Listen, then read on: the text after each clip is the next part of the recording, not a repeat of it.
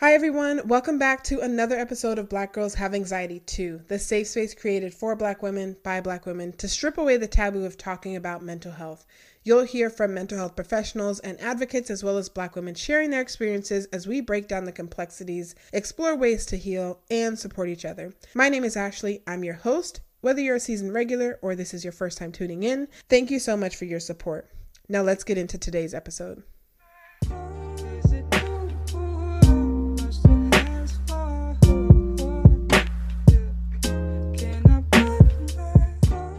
Everyone. Welcome back to another episode of Black Girls Have Anxiety Too. Hopefully, your week is going well. Um, my week has been a little interesting, but I'm here, so that's what counts. I'm your host, Ashley, and I'm excited because today we have Morgan San Diego on the pod. Welcome to the podcast, Morgan. Thank you. Thank you for having me. Yes, thank you for joining. Um, so you guys you guys might recognize her voice if you're watching the video if you're watching you know youtube you might recognize her face. Um, so morgan has a um, morgan is a psych np and so let me give you a little background on who she is and kind of what she brings to the table and then we can talk a little bit about why you probably recognize her voice. Um, so morgan is a board certified psychiatric nurse practitioner with over 10 years experience in mental health um, she's practiced at top facilities for mental health treatment. Um, and her passion for mental health and co occurring disorders is rooted in her personal experience growing up in Baltimore, Maryland. As her private, uh, as a provider, Morgan has a unique experience being on the other side of the desk as a patient with ADHD and major dis- depressive disorder. And as a provider, her mission is to normalize mental health treatment and medications and provide a safe, non judgmental space for patients of all backgrounds experiences, and sexual orientations. So, on top of that, I found Morgan on Instagram, which is where I find a lot of my guests. But um, I've been following Morgan for a while, and she has um, a very interesting, like, niche presence online where she talks um, to nurses quite often. And a lot of uh, the education that you provide and a lot of the news that you kind of we'll just say report on or kind of fill us mm-hmm. in on has a lot to do with nurses and their mental health and how they can navigate the nursing industry in a way that takes care of their mental health. Does that does that kind of is that a good sum up of kind of Absolutely. Which, yeah. Absolutely. What what inspired you to to kind of hop online and kind of start sharing your own story and helping others?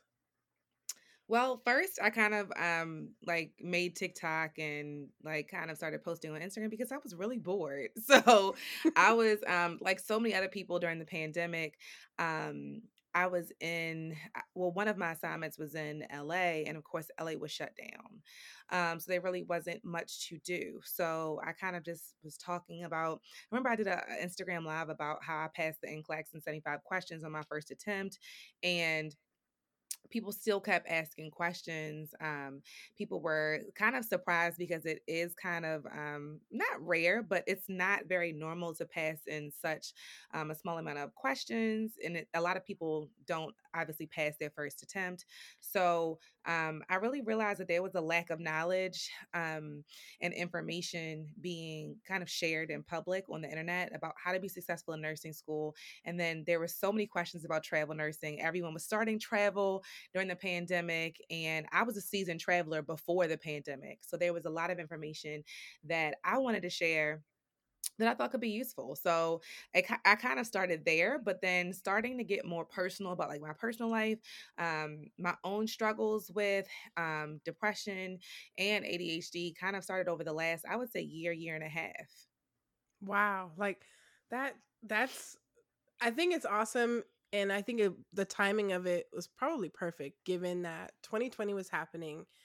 And I know as I kind of did some research for this episode, and I was reminded of how much pressure we put on our healthcare workers back in 2020, mm-hmm. and how I remember like the the um like the billboards that were like superheroes, and like our healthcare workers are like superheroes, and they're just doing it all. And as much as I think it came from endearment, I think it kind of dehumanized Yeah. um, nurses and, and healthcare providers that were dealing with so much at once. And um, I, the other side of it was that now, uh, the more I, I know you've re- recently released some content about how a lot of nurses are choosing to leave the industry, and it has a lot to do with like work life balance and their mental health. Um, and I realize I'm asking you a bunch of questions, and I'm going to save them Mhm. because we actually want to get to know you before we get into the into the tough stuff. We're actually going to do our fast and curious round. So I want to know a little bit more about you before we get into the nitty gritty. Um, I got some questions for you, and it's three minutes, and you let me know what's the first first answer that comes to mind, or if you got a story behind it, you can share it. Okay, let's go. All right. Let's let's do it. All right. Where is the uh, where is your favorite place that you've ever traveled to? Mm. Oh, that's hard. I would say maybe Paris. I think. What was it One- about one of- Paris that like stuck out for you? Well, I think Paris is very special. Um, me and my mom go to Paris a lot. I think at this point I've been in Paris four times. I love the food. Um, I've never had a bad meal in Paris. And people don't think about like soul food when they think about Paris. There's a bomb restaurant. It's called Mama Jackson's. The best macaroni and cheese, best fried chicken you probably had Hold on, hold in on. Europe. Yes. What? So you going to Paris to have mac and cheese? and it's, it and it's that good. and is. Okay. Listen, it is delicious. And then I'm everyone knows I like love macaroons. They have me in chokehold. Um, Ladurée just tastes different in Paris. I just I just love the culture. I love I, there's so much to do.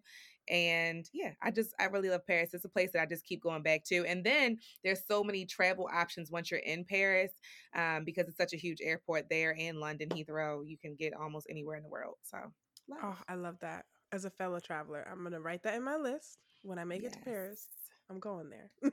and also Black Paris tours. Um, me and my mom did that. I think my first year, the first time I went to Paris, um, it was very eye opening to kind of see our culture. Um, to go to places like Little Africa, um, in Paris, it was good. I loved it.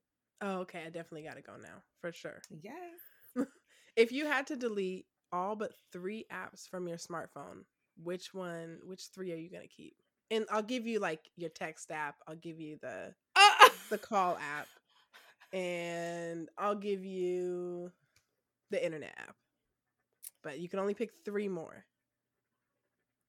okay. Email, Instagram, and TikTok. Because I got I gotta I gotta keep keep my income streams open. Okay, I like that. um, if you were gonna sail around the world, where's the name? What's what would be the name of your boat, and where would you go first?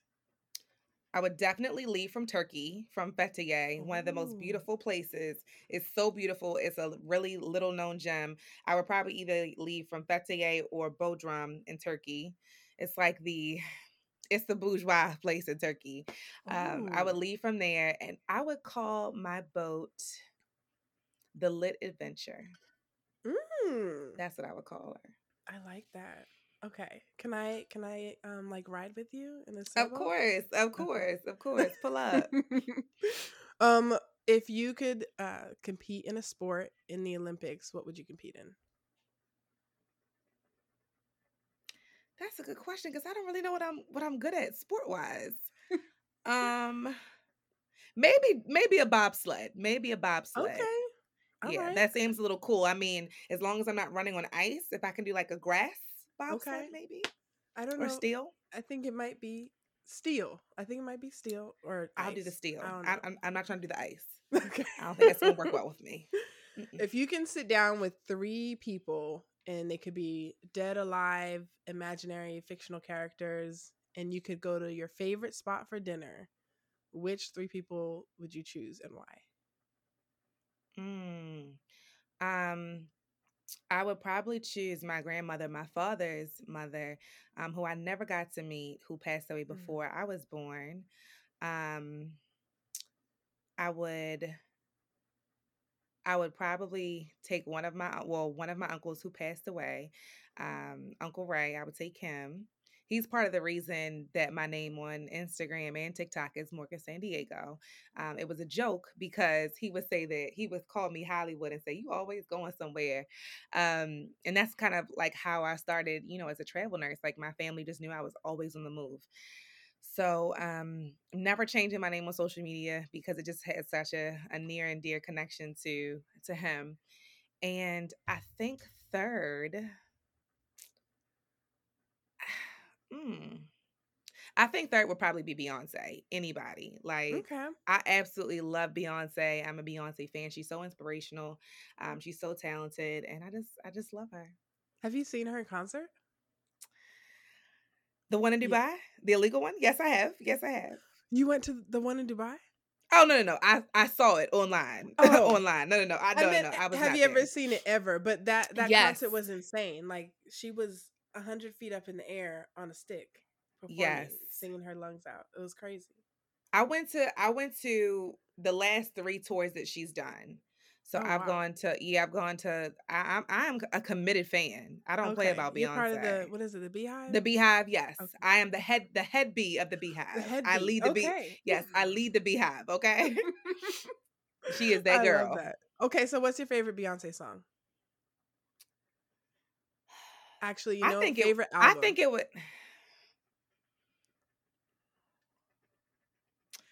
I'm gonna say like the thing that I would play like beginning to end without stops, B'Day, for sure. Okay. I, but I would say that my favorite song of hers is Drunk in Love because I'm really a Jay Z fan as well. And mm. I just, I not only love the song, but I love the video and I just love their chemistry in it. They have, Yeah. they have really good songs together, but I think that Drunk in Love just, yeah, it's a vibe. It's a vibe. And yeah, it's almost feel like Valentine's Day, so Oh yeah, yeah. That video was uh, was iconic too. That video Yeah. was was legendary. I think my favorite Beyonce album is Four.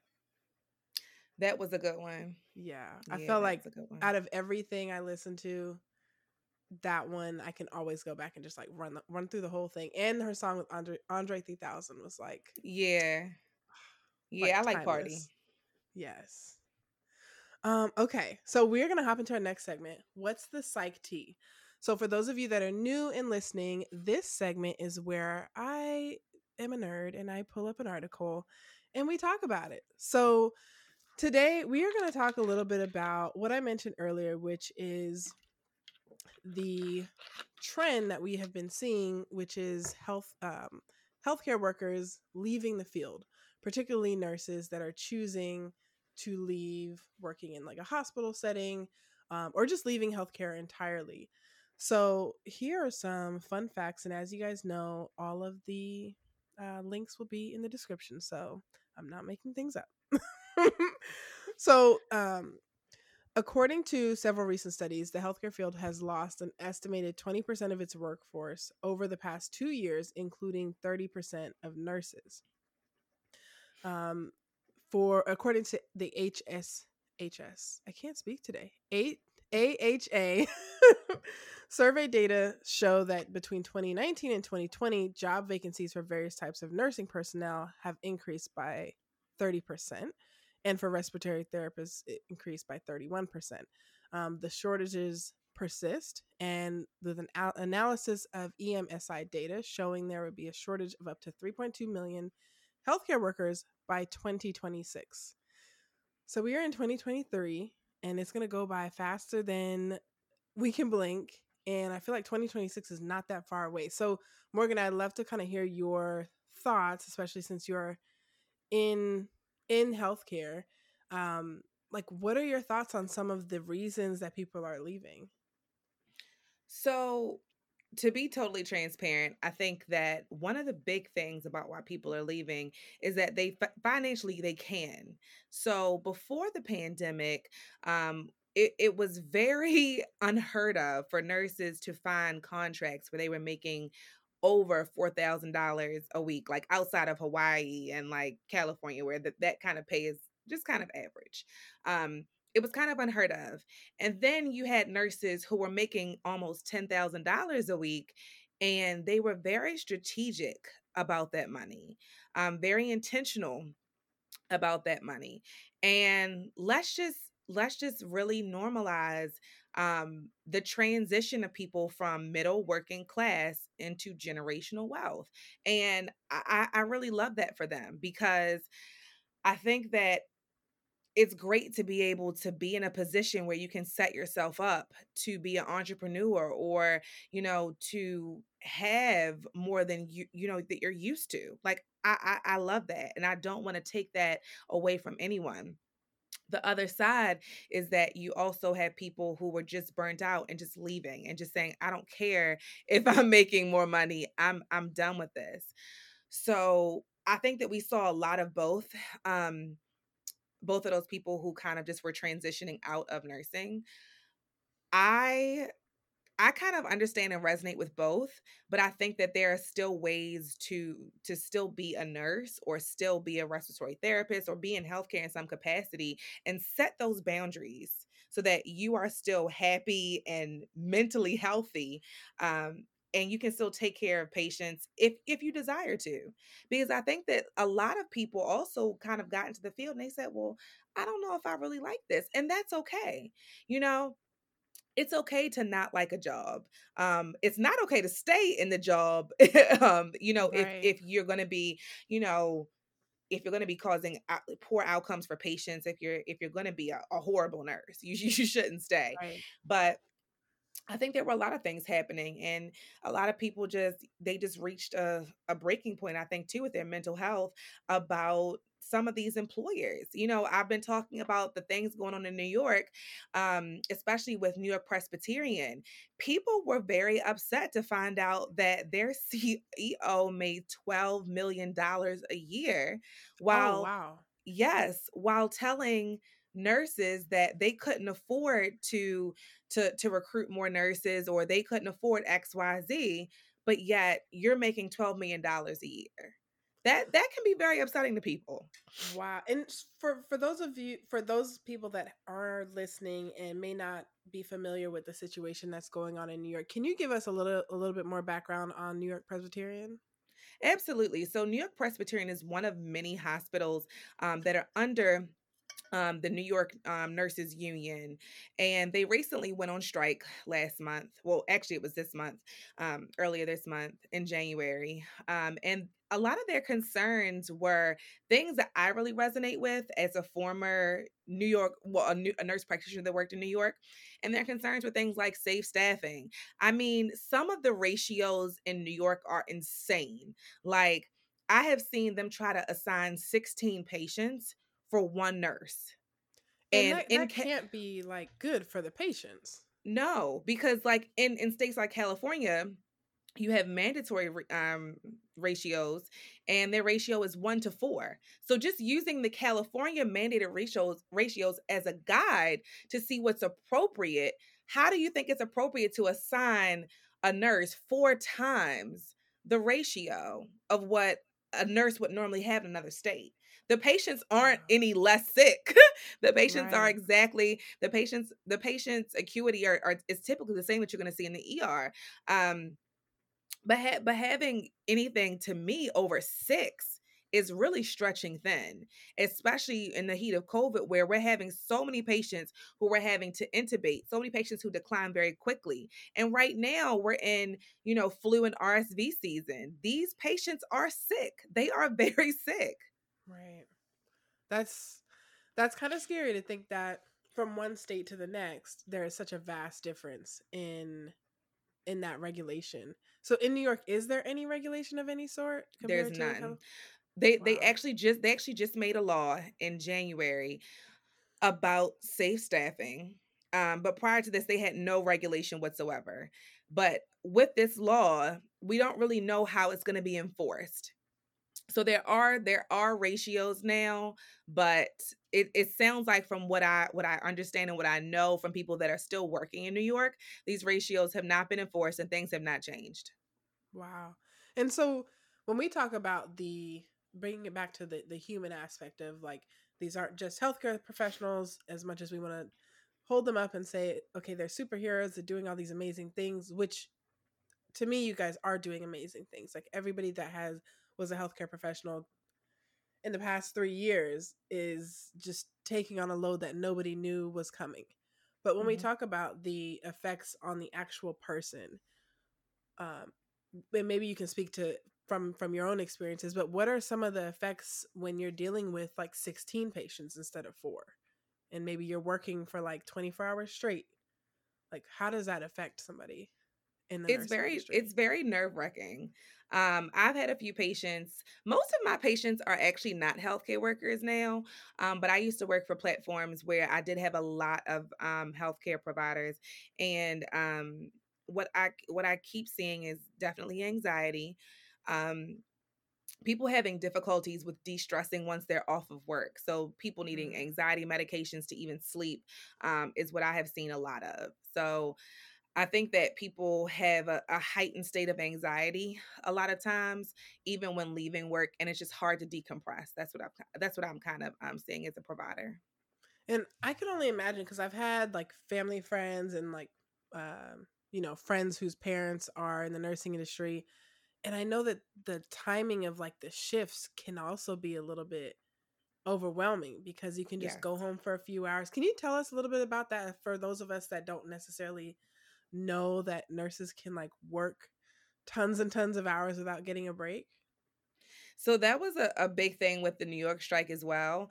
Um, that there were like, I, and and again, don't quote me. I I believe that it was around four to six hours of rest is what they were getting, but they were working like ridiculously long hours during the strike.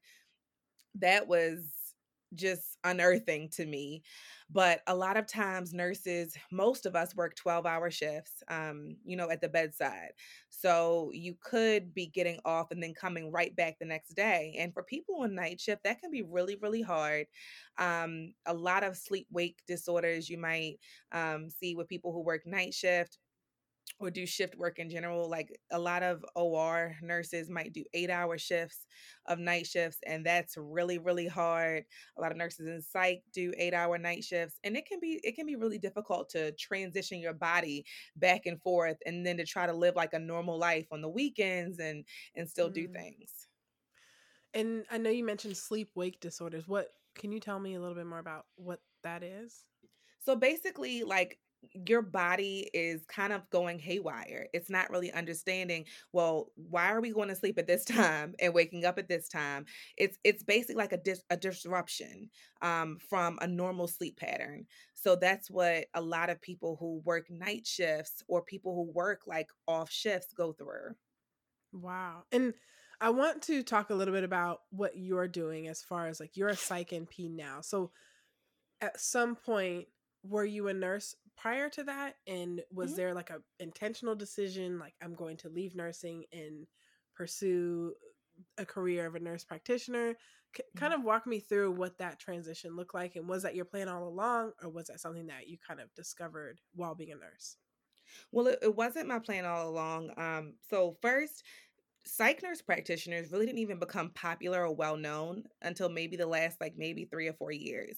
Um, but I want to be really intentional. You never really leave nursing as a nurse practitioner. You're still a nurse. And in every single state except for one, and I can't remember what state that is, you're even required to keep your RN license active while you're a nurse practitioner. So it's part of the requirement. So I mean, there's been times that I'll go take a, a RN travel assignment or I'll do a quote unquote RN job, but and I, and I can because I'm a nurse practitioner. So and I and I keep my licenses active. Um, so it was never really my intention to completely like step away from nursing period but um I think like around maybe 20, 2016, I, I found out about psych NPs and I said, well, this could be cool because everyone was going back to get their family nurse practitioner degree. And I did not like med surg or, or family practice. And I was like, I don't care how much money they're paying. I'm not doing a job I don't like.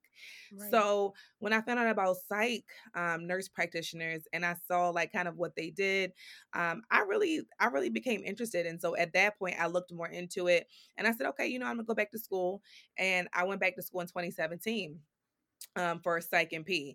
But before that, like I had been a psych nurse. I always tell people you need to get psych experience, or if you want to be any kind of advanced practitioner, you need to get experience in the field first before going back. That's why it's called advanced practice. You can't advance a practice you don't have.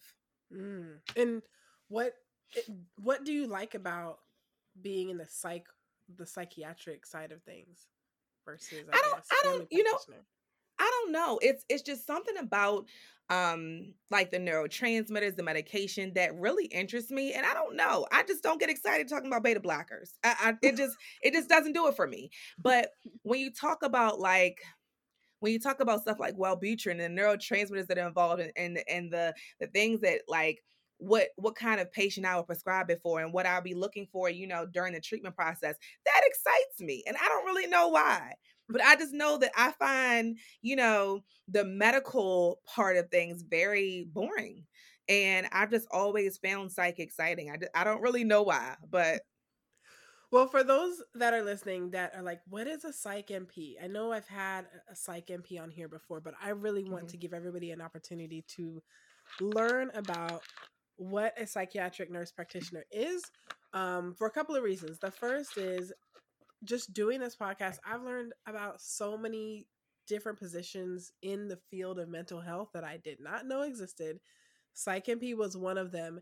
And one of the first questions I asked was, okay, is it the same as a psychologist or is it the same as my primary care physician and can mm. you describe med- medication so can you yeah. give us a little information on that the thing that's interesting first before before that is that I, I don't want people to think that their primary care provider can't prescribe psych meds. The thing is is that a lot of your primary care providers are going to be the first people that prescribe you a psych med. And 9 times out of 10 when a patient comes to me, they've been prescribed a med a psych med from their their their primary care provider. Usually it's for depression or anxiety because if it's you know anything like psychosis or bipolar disorder they're like i'm not touching it. I'm scared. Like and i'm like bring them to me. I love it. I love it here. So i never mind that and i love working with primary care because um they're amazing and they usually see the patient first anyway before i do um, but what I do, um, we're able to prescribe medication. Um, we're able to diagnose um, patients for um, any type of psychiatric um, illness, and we're able to, you know, prescribe treatment. We're able to um, to bill as psychiatrists. Well, not as psychiatrists, but we we bill um, you know, for our services. So it's different from being a psychologist because psychologists um, aren't able to prescribe. But your psych nurse practitioner usually is not going to do therapy with you. I know we're going to get we're going to get into that in a little bit. Um, they can do therapy with you, but they're going to usually be prescribing you medication, um, doing your evals, your follow ups, and yeah, that's what we do. Cool. So is it is it similar to a psychiatrist? Yes. Yes. Okay. So we are similar. Um, state to state, it kind of differs what we can do. Like in certain states, um, especially like in inpatient settings, we can't make patients involuntary. We can't, you know, hold people against their will um, without a psychiatrist um, evaluating the patient. It really just depends on kind of state to state um, as far as different regulations. Um, I know in Maryland, this is a full practice authority state. Um, so I am able to do almost everything that a psychiatrist can do. It just depends on the institution if they have certain rules and regulations. Um, but I practice in a few different states, and not all of them are full practice authority. But um, I've been really blessed to have great um, collaborating psychiatrists. So, um, and it's interestingly enough, all of my well, no, I, not all of them. I've had one um, one non-black woman but um all of my collaborating psychiatrists have been black women so it's been really, really, interesting yeah it's been really interesting and i'm and i'm very intentional with um with who i want to work with and um so far the relationships have been amazing even with the person who was who was non-black he's absolutely amazing i love him um he's very very smart very bright um because it you know, you don't necessarily want to feel challenged all the time. You don't want to have your clinical judgment questioned. You know, although my collaborating psychiatrist really is kind of like my boss um you know we've we never really had you know clash issues where you know she she told me anything like i don't think that you did this correctly like we never we never had that kind of relationship. It's very much you know let me learn from you i can learn you know you can learn from me and um just working together to try to get the best outcome for the patient. So it's more of a team effort than like a boss kind of yeah i mean they are the supervisor. Yeah. they are the supervisor. But um yeah the, ter- the term is collaborating psychiatrist but yeah but absolutely it's it's very much a collaboration um team effort. And that's awesome that you were able to have collaborating psychiatrists mm-hmm. right? Yes that yes, yes. that you work with that are other black women because i think that is really rare. I don't think i've heard anybody say that. Mm-hmm. um but that is awesome that you were able to do that because I know even though some people are trying to be intentional about that, they may kind of still have a have a tough time seeing people that look like themselves. So yeah. that's awesome. Yeah. Um so when it comes to medication, um like you said, you're able to uh diagnose and you're also able to prescribe medication similar to a primary care physician and mm-hmm. similar mm-hmm. to a psychiatrist.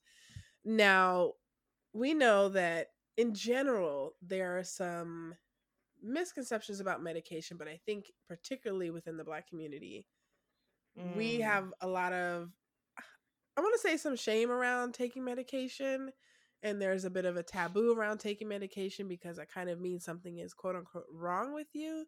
Um, mm. Um, but I want to talk a little bit about some of the misconceptions that you've heard as a psych NP uh, when it comes to like SSRIs and other types of medication used for mental health.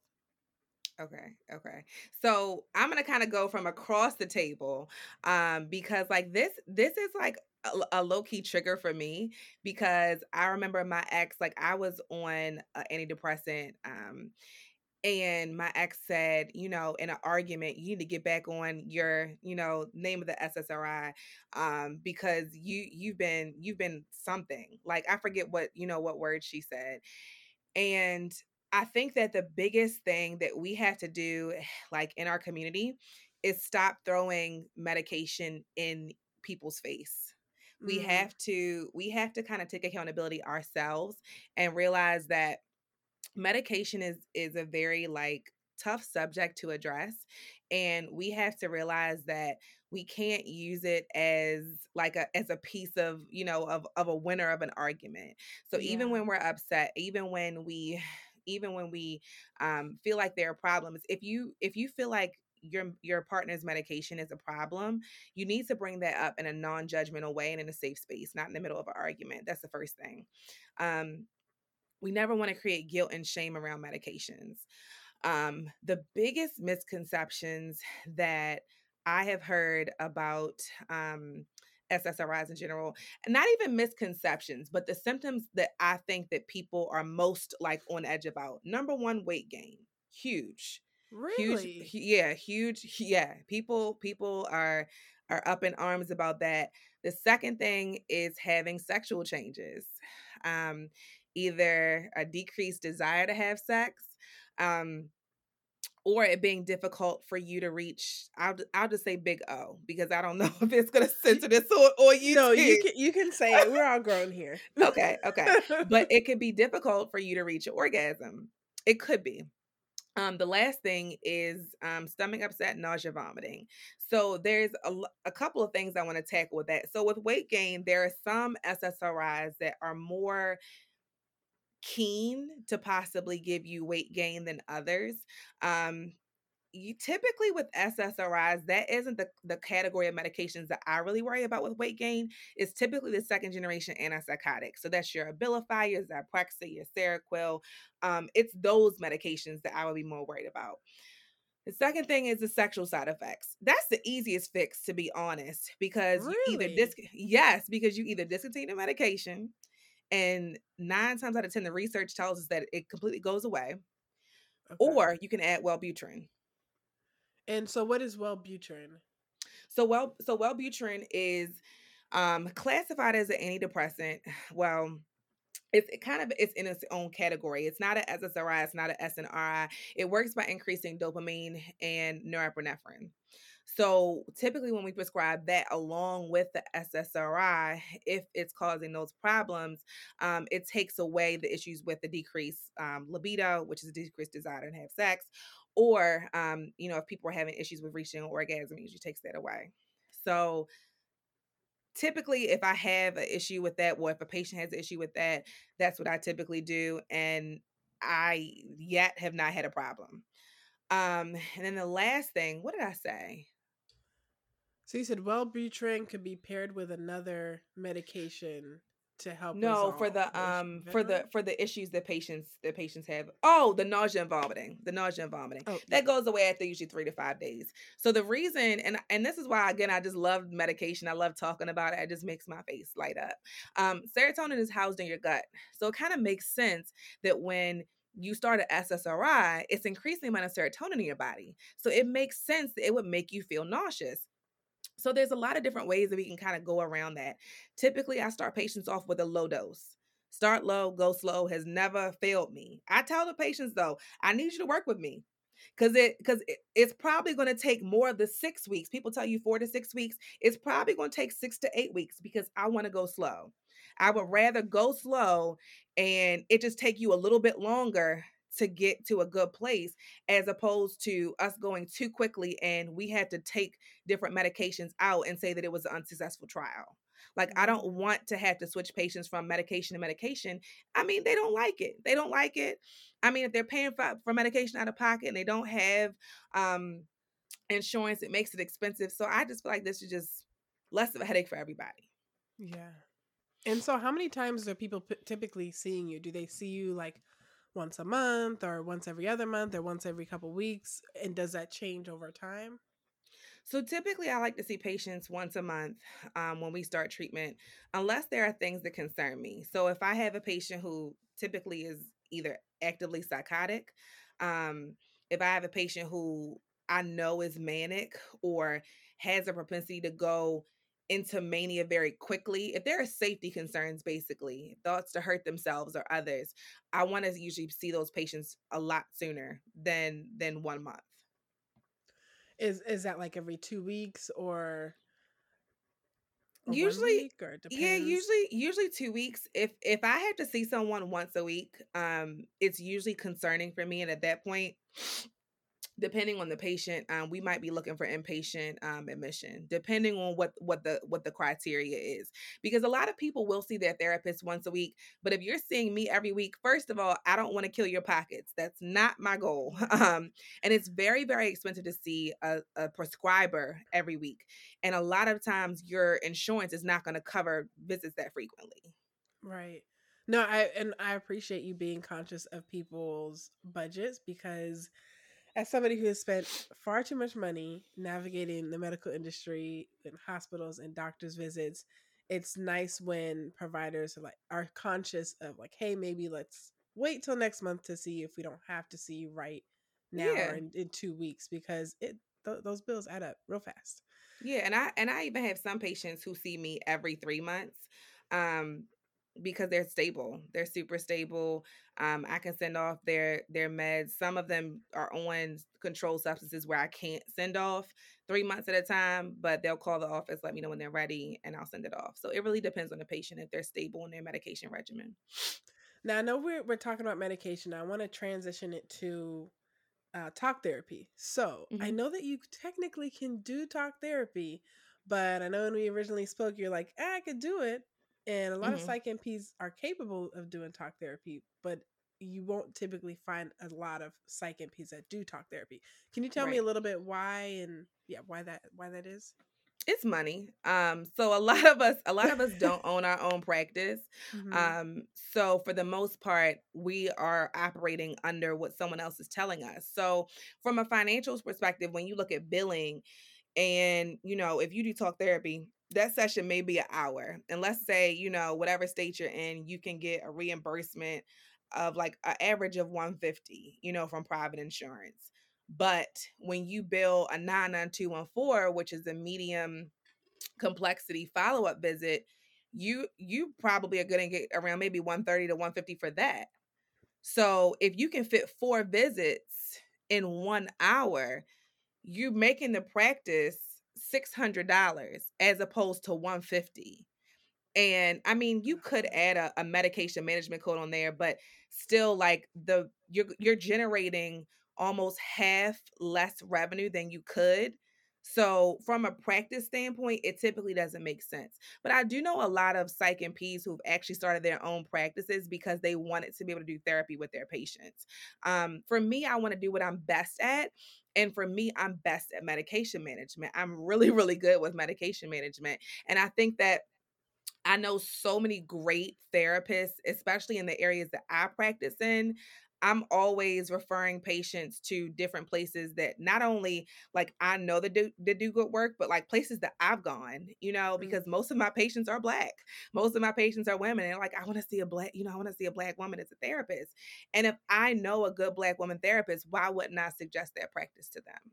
Yeah, no, that that's awesome. And that's really good insight. And as far as once you make that referral, is there any collaboration between you and the therapist that they're going to see? Um, it, it depends on the patient. It depends okay. on the patient.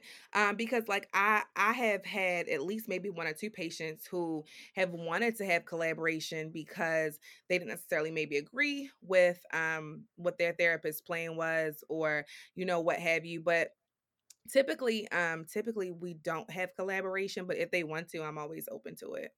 Oh, I love that. And mm-hmm. I want to talk a little bit about again going back to working in the nursing industry and I think and for you personally, I know you mentioned that you manage ADHD, your own ADHD mm-hmm. and major depressive disorder. And mm-hmm. I can only imagine how interesting it's got to be for you as a psych mm-hmm. NP and somebody that's managing those two things and being in the in the mental health world. So how do you manage those two and what has worked for you and what hasn't in the past um yeah. I think that the biggest thing that's worked for me, especially with ADHD, is taking a lot of breaks um and and flexing out my work schedule. A rigid work schedule of like nine to five does not work for me. Um in order for me to stay engaged in order for me to stay focused it really kind of helps for me to like break up my day. Um there was a point when i used to do like 9 to like 11 30 or 9 to 12 and then like a one to a one to three. So having like a broken up schedule really helped me, and being able to take breaks um, was very helpful for me as well. Um, I think also going into private practice was very helpful for me as well because a lot of places that I've seen, a lot of startups now like have these like 30 minute evals and I just don't see how people make that work. um, mm. especially with, you know, patients that want to sit and tell you their story. And I and I I'm cool with it. You know, if you want to tell me, you know, about about your your dog when you were four years old, that's cool with me. But we can't get through all of that information in 30 minutes.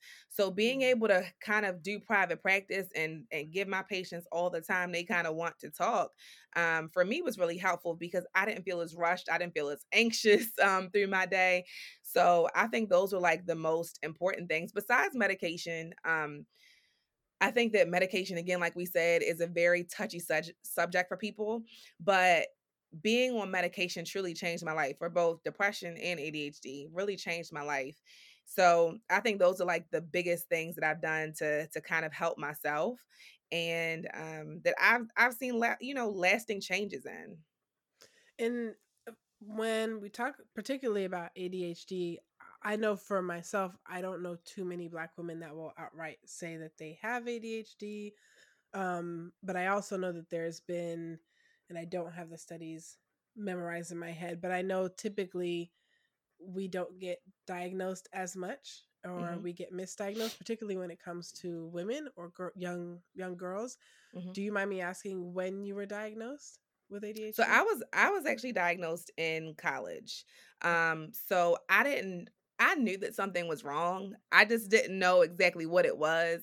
And um I think that was the hardest thing. You know, like I remember being in nursing school and loving, and I mean, this was like in the middle of going through my psych portion. So this is information that I love, information that I'm interested in. And I'm like flipping on my MacBook between you know, Forever 21 site and then going to this other audio book and I, I have in my in my headphones and I'm like, what is wrong with me? like I don't I don't understand it. Like literally having to go to the a section of the library in college that had no one talking in it and glaring at people who even like whispered above like an octave. Yeah. So you know, I, I knew that something was kind of wrong and off. Um, and like I was even in specialized classes when I was younger. Um, but, you know, I think my parents did the best they could. I love my parents, they did an amazing job. But I think that they did the best they could for what they had. Yeah. So I think that, especially like back then, mental health was not like, mental health was not as normalized as it, as it is now and a lot of ADHD was thought of to be um, the the the impulsive hyperactive type like unless a kid was running around you know and couldn't yeah. sit down and couldn't stay in their seat that like there there was like oh there was like a, a, misconception oh they can't have ADHD if they're not you know bouncing off the walls right. and that's very much not true as we know today so I just love that we're having discussions about it um, and kind of normalizing that ADHD doesn't always look one way. Um, you know, and as long as, you know, patients meet criteria, because a lot of the patients that I've treated, you know, I didn't see or they didn't even get diagnosed until they were adults. So I think that a lot of people are coming forward now and realizing that something is off, something is wrong, and wanting to accept treatment for it and aren't really embarrassed. Yeah. And I I'm just curious for everybody that's listening and when it comes to ADHD, can you name like two traits of ADHD that we wouldn't necessarily uh, associate with ADHD? Mm.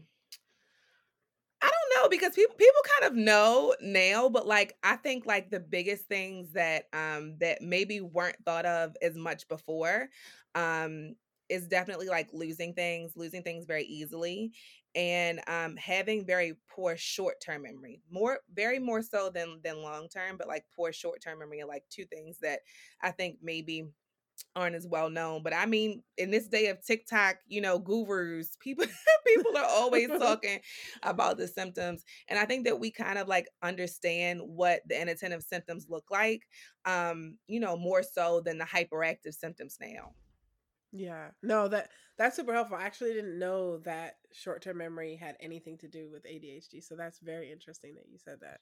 Yeah. And well, it's not just the short term memory, especially like when people are trying to like manage multiple things. You know, when they say like a jack of all trades is a master of none, I think mm-hmm. about ADHD when people say that because ah, you, okay. because you'll see like like even like with people and it, you know what another thing I just thought of, thought about um when people like switch hobbies very very quickly um, yes. um when they master something and then kind of become dis- disinterested very very common findings in ADHD. I'm not going to mm. run down the DSM diagnostic criteria, but these are just kind of things that make my ears perk up um when I listen to patients and I say, well, you know what? If they come to me and say, you know, I think I have ADHD, I'm like, okay, well, you know, let's talk about it. Why do you think you have ADHD? And then we kind of go down that path. And I'm like, well, what was your childhood like? You know, um, what was your home life like? And then, mm. especially for for understanding and diagnosing it as an adult is that we have to see that consistency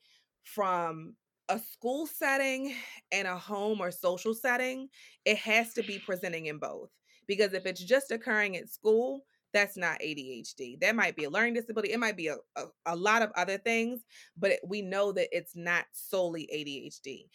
So I think it's just it's more than the symptoms. It's it's, a, it's the settings that they're occurring in. It's a lot of different factors. Um, a lot of you know trauma as well.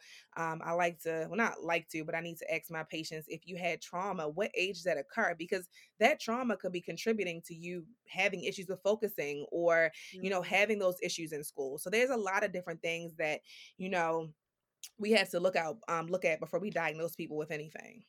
Yeah, no, that that definitely makes sense. That there's a lot of different factors and a lot of different directions that that it could go. Um, I want to talk a little bit about you and you. I I can tell just from your feed that you like to travel, mm-hmm. and um, similar to me, it seems like you work remotely. Now, was that an intentional choice of like now I'm going to work remotely so that you have a little bit more control. I know for me, I've been working remotely for years before the pandemic, mm-hmm. and it works for me. It works for my brain. I like working at home and then being able to go and venture out, but I also like being able to take a trip and working mm-hmm. and not necessarily missing days, but still being able to go on adventures. So, how is working remotely kind of like how did you choose working remotely and how has it changed your life or like mental well-being?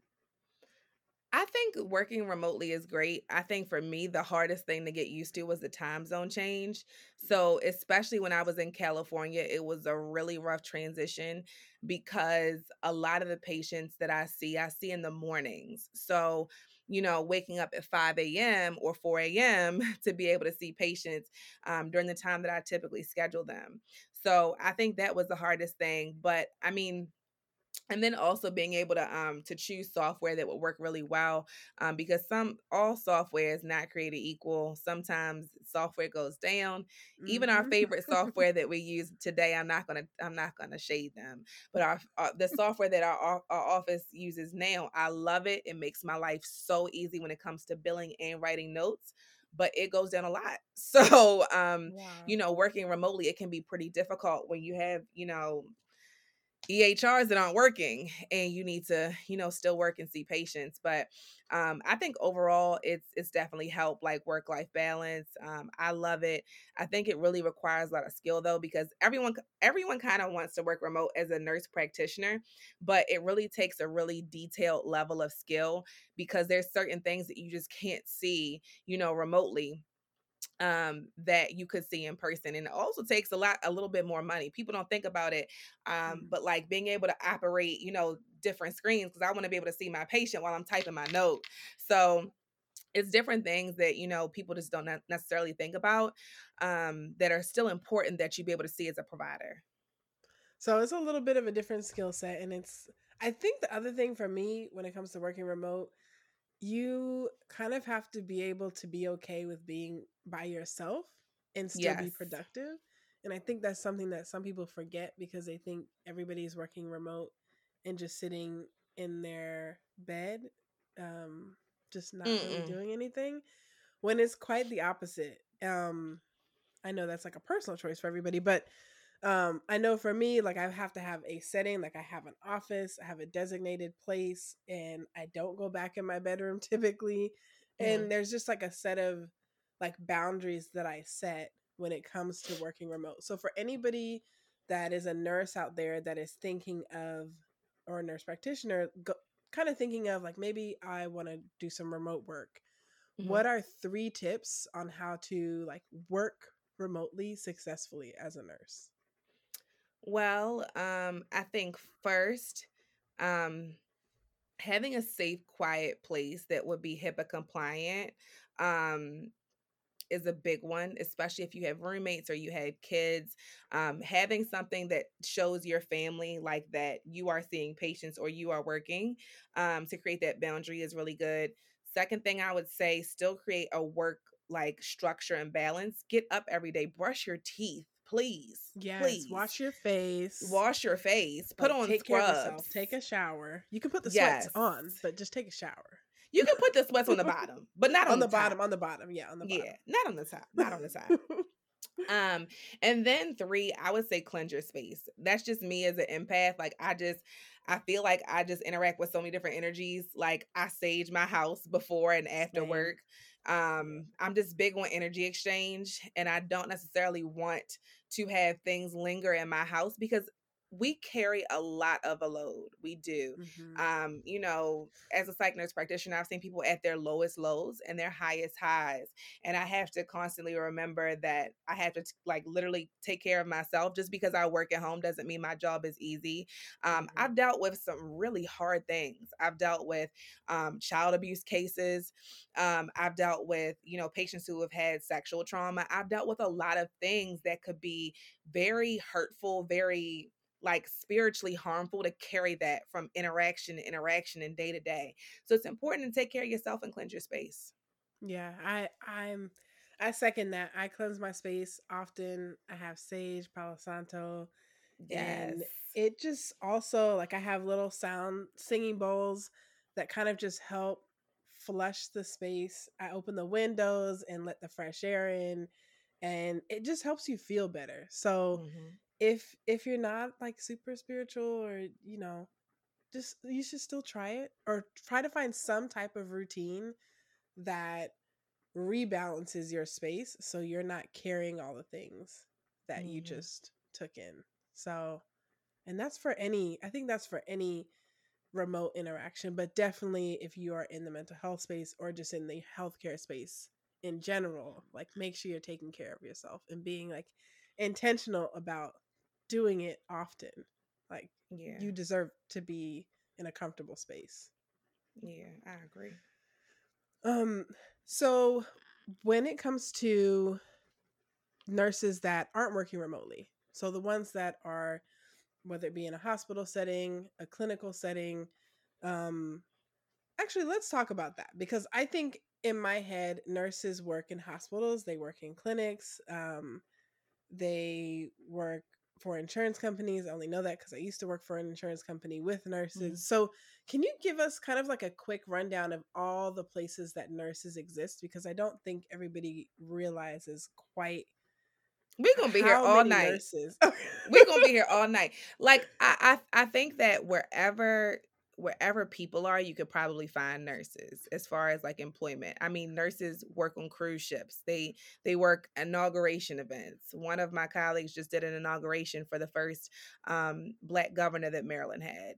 Oh, um, oh, wow. You could see nurses in schools. Nur- nurses can nurses are needed in so many different areas um, and sectors of our lives. So there's I mean if you just look on Indeed, there there is there is a job somewhere for a nurse.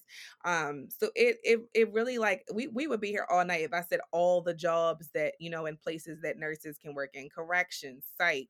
I mean there's there's so many different things that nurses can do. Yeah. And as far as for those nurses in these different environments, um what are five things that a nurse should look for in their work environment, whether that's at a school, an inauguration, at a hospital, at um, just wherever, at, at, on a cruise ship. What are some five key things that they should look for in their work environment that would help their mental health? Hmm. Um, I think the first thing would be um, work life balance. Um, Second thing would be the availability of senior leadership or um, senior staff to be able to help you and assist in the event of emergency. Um, I think the third thing would probably be um, hmm, safe staffing. If you are in a hospital um, or in that kind of setting, definitely safe staffing. I think four would be hmm, Four would be um, the tech girls had this, but like, you know, quiet rooms, safe spaces. And a lot of places are starting to do it more or have like some type of availability to do it. Um, but those are the four that I can think of. I can't really think of five. No, but I think that's good. That that's a good list right there. Yeah. For yeah. Sure. It's just it's just unfortunate because I feel like nursing doesn't have all of the um the things, even though tech is doing layoffs right now, they don't have all the availability and kind of perks that tech have. And I, and I mean, we can afford it. It's it's clear mm-hmm. that we mm-hmm. can afford it in healthcare. So it's just changing the standard. And uh, if you could just change one thing about the healthcare industry in in its relation to nurses and maybe how nurses are treated or certain policies that are in in play or maybe like standardizing certain policies across the board what what's one thing that you would love to see shift in that industry? I think uh, um I think more more compassion to the fact that we're human. So I think that encompasses a lot of things. Like, you know, it's it's it's it's interesting. I mean, we saw a football player, you know, have CPR and yeah. none most people were not actually there in the on the field or in the stadium. And the fact that they they feel traumatized, but this is what we go through sometimes every shift um, but we don't have a place to relax or decompress or you know a therapist available on site that we can talk to um, it's just very eye-opening and i just wonder if, if we put money into if we took a million dollars from the ceo salary you know of a lot of these um, these hospitals I wonder if we would start seeing a change in the satisfaction of our employees, of our nurses, of our healthcare workers, and would would we start to have a, a better sense of job satisfaction? Hmm. I, I like that. I think I hope the right person is listening. Let's just say that. I hope so too. I hope so too. Yes. Um any advice for new nurses? Maybe they've just graduated, maybe they, they've just been nurses for a year or so. Do you have any advice uh, for them as they prepare to navigate this field? cuss out the bullies. Like I'm just kidding, but no, no, no. Seriously, seriously. So that's I'm about that's to put the that on the highlight. That's... Listen, that's that's the thing that that new nurses keep like saying is that you know, and I dealt with bullies like not even just as a new nurse, but entering like when I went into the OR, like me and this lady got into it. Well, she she got into it with me. I reported her to board of nursing because I'm I'm not I'm not playing with you, ma'am. I'm not playing with you when it comes Oh, to my patients. I You cannot like me, but we're what we're not gonna do. You're not gonna jeopardize my patients, like right. because you don't like me. So I think that I would say like learn how to stand up for yourself, like learn how to deal with confrontational people. Um and understand that it's usually not you. A lot of these people are like I'm just going to be real. A lot of people are miserable. They're Mm-hmm. miserable. They're not happy in their home life. Their spouse, their spouse or significant other hates them. They're they're they're miserable. And a lot of times they see you come in and you're so full of life, full of hope. Um, you're young, most of y'all. Um, you're ambitious. You you have like a healthy regard for the impossible. And I think that some people are intimidated by that. Some people are inspired, some people are intimidated. And a lot of people just want to bring you down. Mm. And you can't let them win. You can't let them win. And instead of instead of like letting them letting them win, um, sometimes the hardest thing to do is to fight back. Like I didn't fight back. I was like, you know, what, I'm just gonna leave. Like I'm not yeah. I'm not dealing with this. I'm not trying to change the culture of an organization that that tolerates bullying. Um, but I would say that, like, I would say, don't be discouraged. Um, don't let the bullies run you out and run you away. Oh, I love that. Make sure don't don't don't take any of their stuff, y'all. Just don't take it. That's Don't- what I'm saying. Because if I didn't have this license, I would tell y'all just tell just tell me when they're when they're bothering with y'all. I will tussle for you. Okay, We're gonna tag Morgan in. And, that's uh, right. Tag me know. in. I'll call the bullies out. oh man. Well, Morgan, I appreciate your time. Um I I love this conversation and I really hope that there are some I I hope everybody got something from this conversation, but I really hope that there are nurses and healthcare professionals that understand that you are worth it and you are worth being in a space that is healthy for you mentally, physically, emotionally, all that good stuff. But um I do want to just like give you your flowers because I oh, think thank you. what you're doing as far as advocating for nurses is, is really, really important and, and to be able to see a black woman very proudly and boldly like fighting for nurses to live a better life and be treated well i think is really powerful but also really important especially like after the 2020 year of chaos that rolled into Mhm. 2021 but yeah i do want to just thank you for you know the work that you're doing and you always got a supporter on this side but um, i do appreciate you hopping on the mic with me today Oh, thank you. Gunnar says thank you too. oh He he he's right up under me asleep. So really Mhm. oh well you didn't meet peanut and oreo they got locked out because they, they were tripping tearing up the closet the closet door like fell off it was just a weird day i told you it was weird today Oh no. It was a lot. Oh, And no. Oreo ran off yesterday, and I didn't even know he was gone till I came home, and he was standing at the gate on the back patio, messing with the cat next door. So that Oh, okay. it's been weird. It's been a weird week. So I'm, I might have to sage tonight. it's, it's, it's something going on with these dogs. not These right. sage, right? These sage, these sage. Something's not right. Oh my goodness. But um thank you to everybody that has listened um today. Thank you to everybody that has been listening to the podcast. If you're new and you made it to the end, congratulations. Welcome to the family. Um I'm going to plug in all the description or plug in all the uh, articles that I mentioned earlier. Um, those links will be in the description as well as some more links um, that talk about healthcare, mental health, and nurses and the healthcare industry as a whole. And if you're not following us on Instagram, make sure you follow us.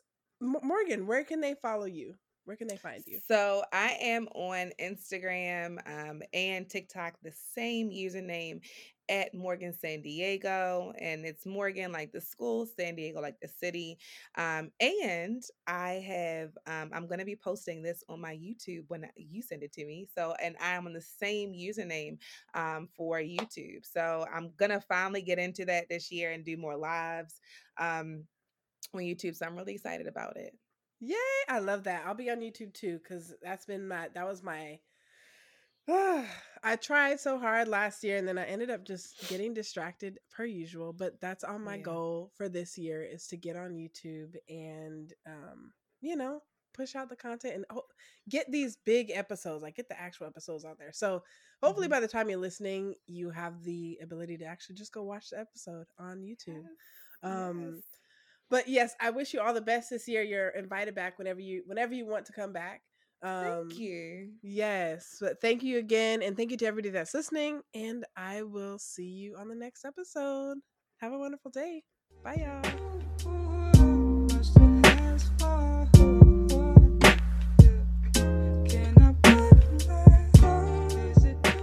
Thank you so much for listening to another episode of Black Girls Have Anxiety Too. No matter where you are in the world, I really appreciate your support.